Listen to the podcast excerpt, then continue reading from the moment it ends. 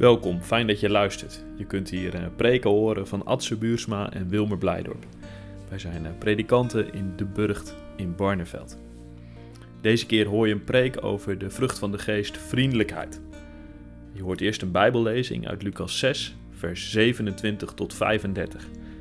En daar komt het woord vriendelijkheid niet voor, maar in de preek wordt dat wel uitgelegd. We hopen en bidden dat het uh, luisteren naar deze preek je mag zegenen en opbouwen in geloof. Zoals het uh, lied dat je hoort dat ook bidt. Hier is mijn hart, Heer, spreek uw waarheid.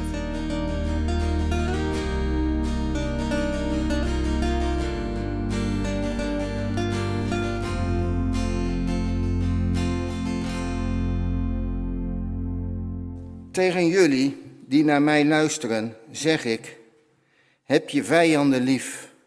Wees goed voor wie jullie haten. Zegen wie jullie vervloeken. Bid voor wie jullie slecht behandelen. Als iemand je op de wang slaat, bied hem dan ook de andere wang aan. En weiger iemand die je bovenkleed afneemt, ook je onderkleed niet. Geef aan ieder die iets van je vraagt en eis je bezit niet terug als iemand het je afneemt. Behandel anderen zoals je wilt dat ze jullie behandelen. Is het een verdienste als je liefde hebt wie jullie lief hebben? Want ook de zondaars hebben degenen lief die hen lief hebben. En is het een verdienste als je weldaden bewijst aan wie weldaden bewijzen aan jullie? Ook zondaars handelen zo. En is het een verdienste als je geld leent aan degene van wie jullie iets terug kunnen verwachten? Ook zondaars lenen geld aan zondaars in de verwachting alles terug te krijgen. Nee, heb je vijanden lief, doe goed en leen geld aan anderen zonder iets terug te verwachten. Dan zullen jullie rijkelijk worden beloond en zullen jullie kinderen van de Allerhoogste zijn, want ook Hij is goed voor wie ondankbaar en kwaadwillig is.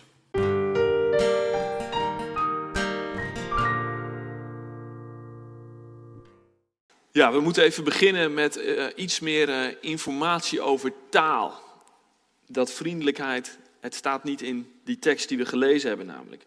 Um, stel je voor, je bent in de buurt van, uh, in Engeland ben je in de buurt van de kust. En je bent daar met alleen maar Engels sprekende mensen en je hebt zin om op het strand even lekker uit te waaien. Hoe ga je dat aan je Engelstalige vrienden duidelijk maken? Welke woorden ga je gebruiken? En de woorden die je dan gebruikt, pak je daarmee echt de Nederlandse betekenis van het woordje uitwaaien. Heb je dat, krijg je dat in het Engels voor elkaar? Nou, ik denk dat dat je niet in één Engels woord gaat lukken. Want sommige woorden die wij in het Nederlands heel normaal vinden, zijn in een andere taal nauwelijks te vertalen. En zeker niet met één enkel woord. Je gaat omschrijvingen nodig hebben. En andersom is dat ook zo. Het woordje siblings in het Engels, dat is een uh, één woord waarmee je al je broers en zussen omschrijft. Je siblings. Nou, zo'n woord hebben wij in het Nederlands niet. Wij moeten het met drie woorden doen: broers en zussen. Engelsen zijn met één woord klaar. Nou, in de lijst van vruchten van de geest in Galaten 5, waar we deze weken bij stilstaan, zit ook zo'n woord. Een Grieks woord, waar wij eigenlijk meerdere woorden voor nodig hebben om de betekenis ervan een beetje in beeld te krijgen. Dat Griekse woord is Christotes.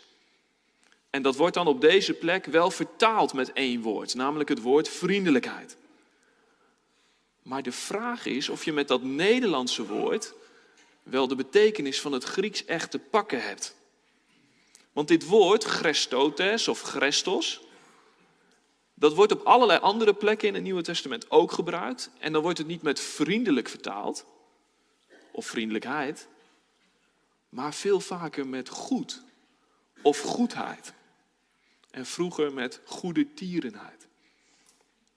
Maar ja, je ziet hier wel op het lijstje dat de volgende vrucht van de geest is goedheid. Ook een Grieks woord wat ook vertaald wordt met goedheid. Dus ja, hoe vang je dan de eigen betekenis van dat woordje Christos of Christotes?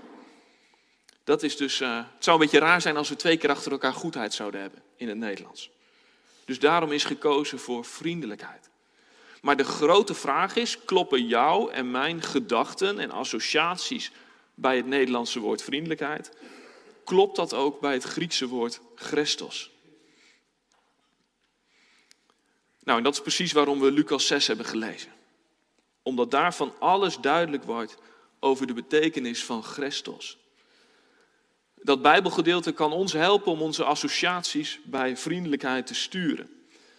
In vers 35, het vers dat centraal staat, komt dat woord voor. Daar wordt over God gezegd: Hij is goed voor wie ondankbaar en kwaadwillig is. Dus daar staat: God is Christos voor wie ondankbaar en kwaadwillig is.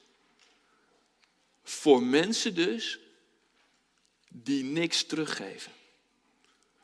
Die niet vriendelijkheid en goedheid teruggeven.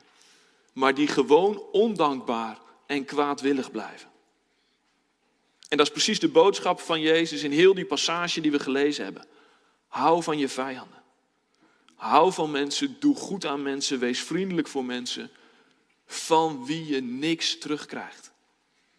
is het een verdienste als je geld leent aan mensen die geld teruggeven?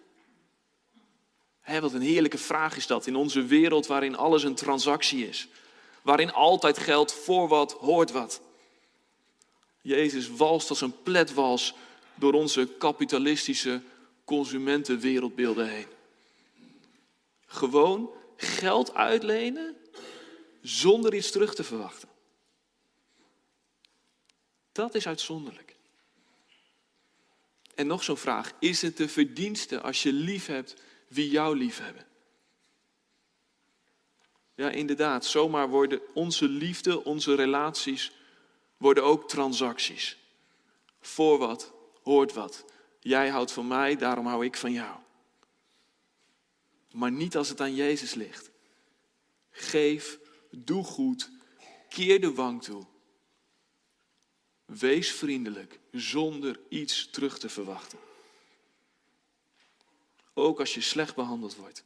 Heb je vijanden lief, doe goed en leen geld. Zonder iets terug te verwachten. En dan zullen jullie rijkelijk worden beloond. En zullen jullie kinderen van de Allerhoogste zijn. Want ook Hij is goed voor wie ondankbaar en kwaadwillig is. Dus dat woordje vriendelijkheid, het Griekse Christos, dat heeft deze kern in zich. Het is een vriendelijkheid waar niets tegenover staat. Zonder dat je iets terugkrijgt. Dat is de vriendelijkheid die de geest als vrucht wil laten groeien in jou, in ons als gemeente. Goed zijn zonder te rekenen, zonder te becijferen. En iets heel boeiends is dat sommige mensen in de Griekse oudheid dit woordje, Christos, ook wel als naam kregen. En weet je wie dat waren? Dat waren slaven. Omdat zij iets moesten doen zonder dat ze iets terug zouden krijgen. Zij waren Christos, want een slaaf is er om te dienen. Die is weggecijferd, er valt niets meer te berekenen. En dit vertel ik niet om de suggestie te wekken dat ik slavernij een goed idee vind. Totaal niet. Maar het brengt de betekenis van Christus in beeld. Dat je niet meer rekent, maar het goede doet. En bij slavernij is dat afgedwongen. Hardhandig, bruut. Mensen werden gebroken zodat ze wel moesten kruipen voor een ander. Gruwelijk is dat. Net zo gruwelijk als wanneer dat op een subtiele manier gebeurt. Als je gemanipuleerd wordt waar je bij staat. Dat met lieve woorden toch blijkt dat je geen keuze hebt. Je moet jezelf wegcijferen voor een ander. Maar goed, dat slaven Christos als naam kregen, dat werpt het volle licht op die betekenis van wegcijferen. Niet meer rekenen. Niet meer voor wat hoort wat. Het gaat over heel radicaal dienen. En als het over de vrucht van de geest gaat, gaat dat over vrijwillig, heel radicaal dienen. Niet afgedwongen, niet gemanipuleerd, maar goed doen, liefhebben, vriendelijk zijn. Je eigen belangen parkeren vanuit vrijwilligheid. Uit vrije wil kies ik ervoor om jou te dienen. Zonder te tellen en te rekenen of iets terug te verwachten. Je cijfert jezelf vrijwillig weg voor een ander. Daar gaat de vrucht van de geest vriendelijkheid over. Dus vraag je maar af. Doe ik dat? Durf ik dat? Wil ik dat? Wil ik er zijn voor de ander vrijwillig? Ook als dat me handen vol tijd kost, terwijl mijn agenda al zo vol zit. Ook als dat mijn eigen ontwikkelplannen in de weg staat. Soms hoor je mensen zeggen dat de samenleving harder wordt. En ik weet niet of dat waar is, of het vroeger zoveel beter was dan nu. Maar wat ik wel zie, is dat wij in onze samenleving gemakkelijk super druk zijn met ons eigen individualistische project ik. En ik vermoed dat dat levensgevoel een ongelooflijk gevaar is voor deze Christos. Voor onbaatzuchtige, vrijwillige vrijgevigheid in aandacht, in tijd, in geld en in liefde. Christos dus, een vriendelijkheid, een liefde, een goedheid die er is zonder dat er iets tegenover staat. En je proeft wel, ja, dat is een eigenschap, een deugd, een karaktertrek van God zelf. God is Christus voor wie ondankbaar en kwaadwillig is. Volkomen vanuit zichzelf, omdat hij is wie hij is. He, Matthäus 5 zegt iets prachtigs. Hij laat de zon immers opgaan over goede en slechte mensen. Hij laat het regenen over rechtvaardigen en onrechtvaardigen. God geeft zoveel aan mensen, aan dieren, aan de schepping. In allerlei natuurwetten proef je dat. En hij geeft en hij geeft en hij geeft zonder iets terug te verwachten.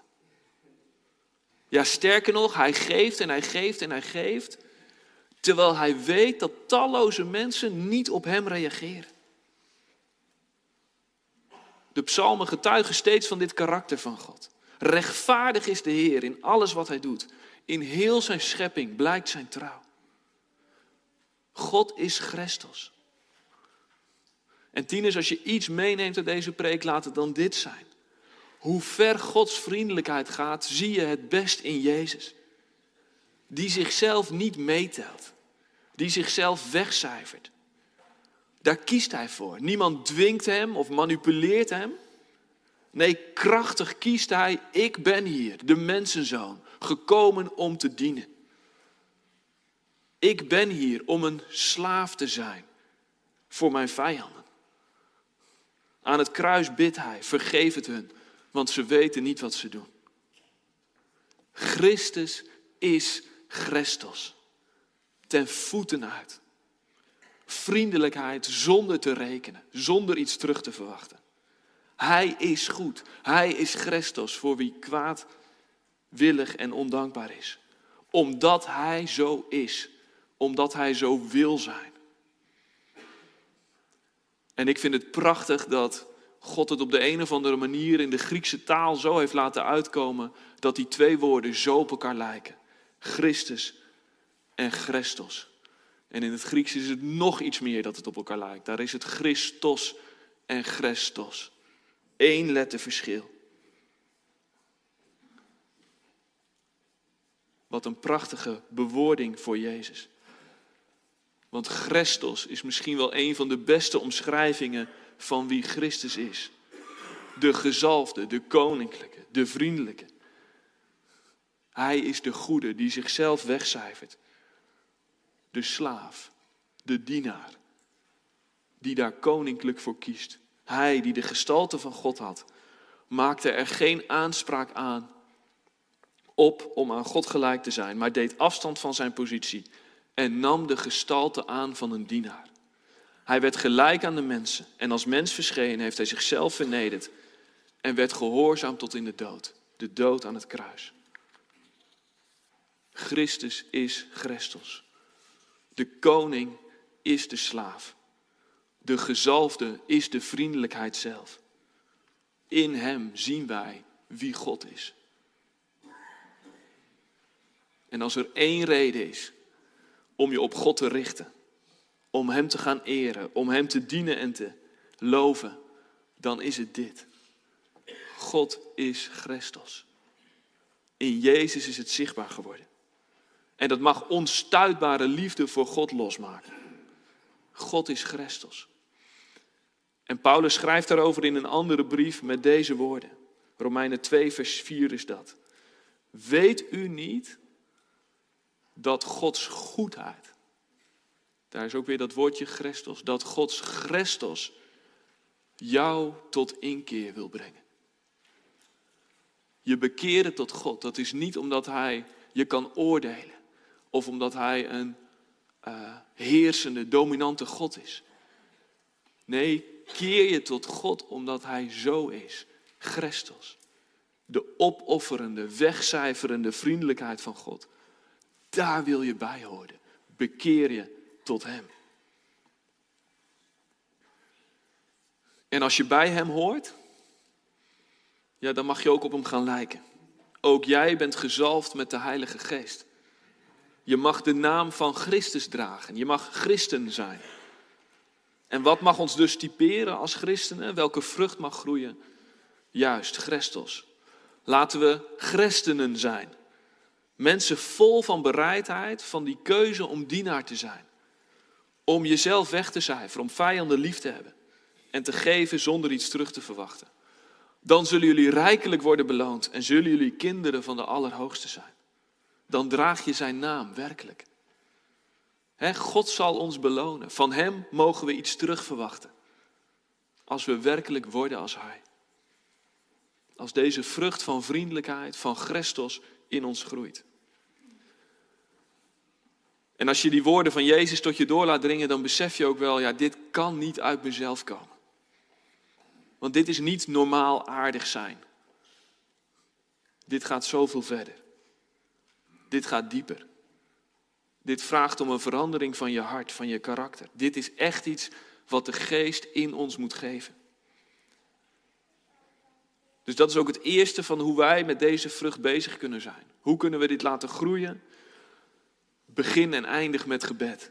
Heilige Geest, zegen mij met deze vriendelijkheid. Geef het me. Het zit niet in mezelf. Geeft u het aan mij. Dus verwacht het van de Geest. Hij laat die vrucht groeien. Kunnen wij daar dan niks aan doen?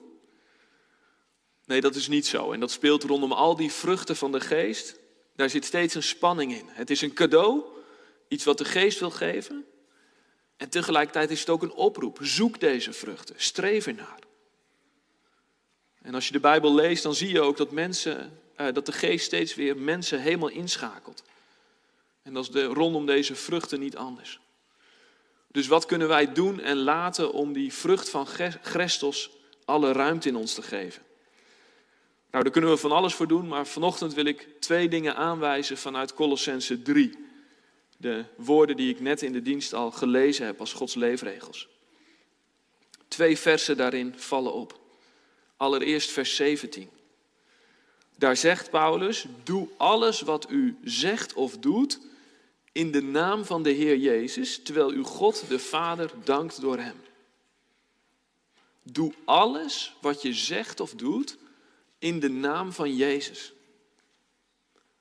Oftewel, doe alles wat je doet als christen, als naamdrager van Jezus, als vertegenwoordiger van Hem. Dus wat doe ik voor die ander? Als ik besef dat ik Jezus vertegenwoordig, dat ik Zijn naam draag.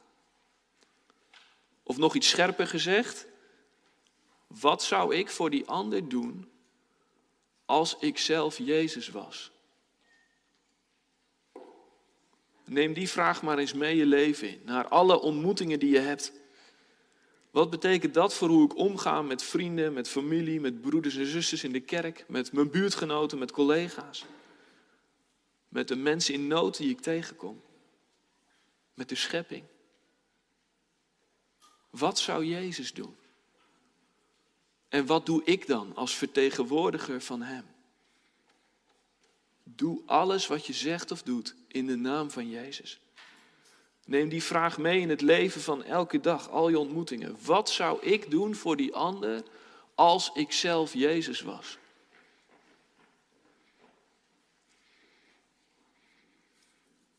En het tweede komt uit diezelfde passage, een paar versen verder, Colossense 3, vers 23, waar Paulus zegt: Wat u ook doet, doe het van harte, alsof het voor de Heer is en niet voor mensen. Met andere woorden, doe alles wat je doet voor Jezus. Dus wie je ook tegenkomt, doe alsof het Jezus zelf is. Dat is de tweede vraag die je mee mag nemen. Wat zou ik doen voor die ander als diegene Jezus was? Stel hem jezelf maar als je mensen ontmoet. Wat als die ander Jezus is? Je partner of de buschauffeur of je baas of een contact op social media, je buurvrouw. Wat is als die ander Jezus zou zijn? Wat zou dat betekenen voor hoe ik me gedraag? Twee vragen dus, om met deze vrucht van Christus aan de slag te zijn. Wat zou ik voor die ander doen als ik zelf Jezus was? En wat zou ik voor die ander doen als diegene Jezus was? Sta daarbij stil om de vrucht van Christus te laten groeien. Om bewust te zijn van waarheen de geest je leidt in concrete situaties. En ik besef heel goed, daar kun je wel even op kouwen. En je bent er ook niet zomaar uit in allerlei situaties. Zeker niet als er sprake is van conflict of als grenzen overschreden worden. Als je beschadigd bent geraakt. In veel situaties in het leven is dit uiterst complex. Lukt het je om als Jezus te zijn voor een ander? Lukt het bij sommige mensen om die ander te zien alsof hij of zij Jezus is? Je hoeft er niet in één dag klaar mee te zijn. Oefen ermee. Kou erop. Denk erover na. En zonder ook te denken dat dit perfect moet. We zijn Jezus niet. Nee, bid om de geest. En volg Jezus met vallen en opstaan. En tegelijkertijd, in veel situaties is het helemaal niet complex, maar uiterst eenvoudig. Tegen wie ga jij vandaag dankjewel zeggen? Tegen wie ga jij uitspreken dat je hem of haar echt waardeert?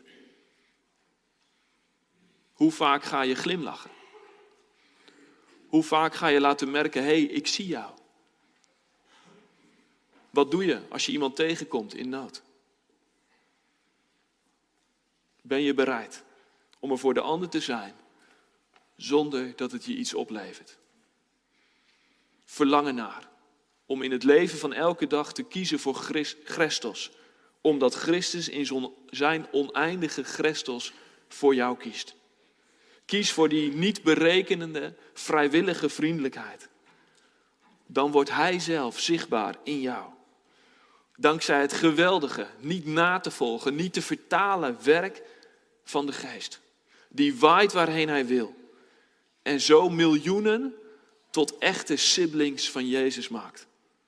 Mensen die Zijn naam dragen, tot eer van God, onze Vader. Amen.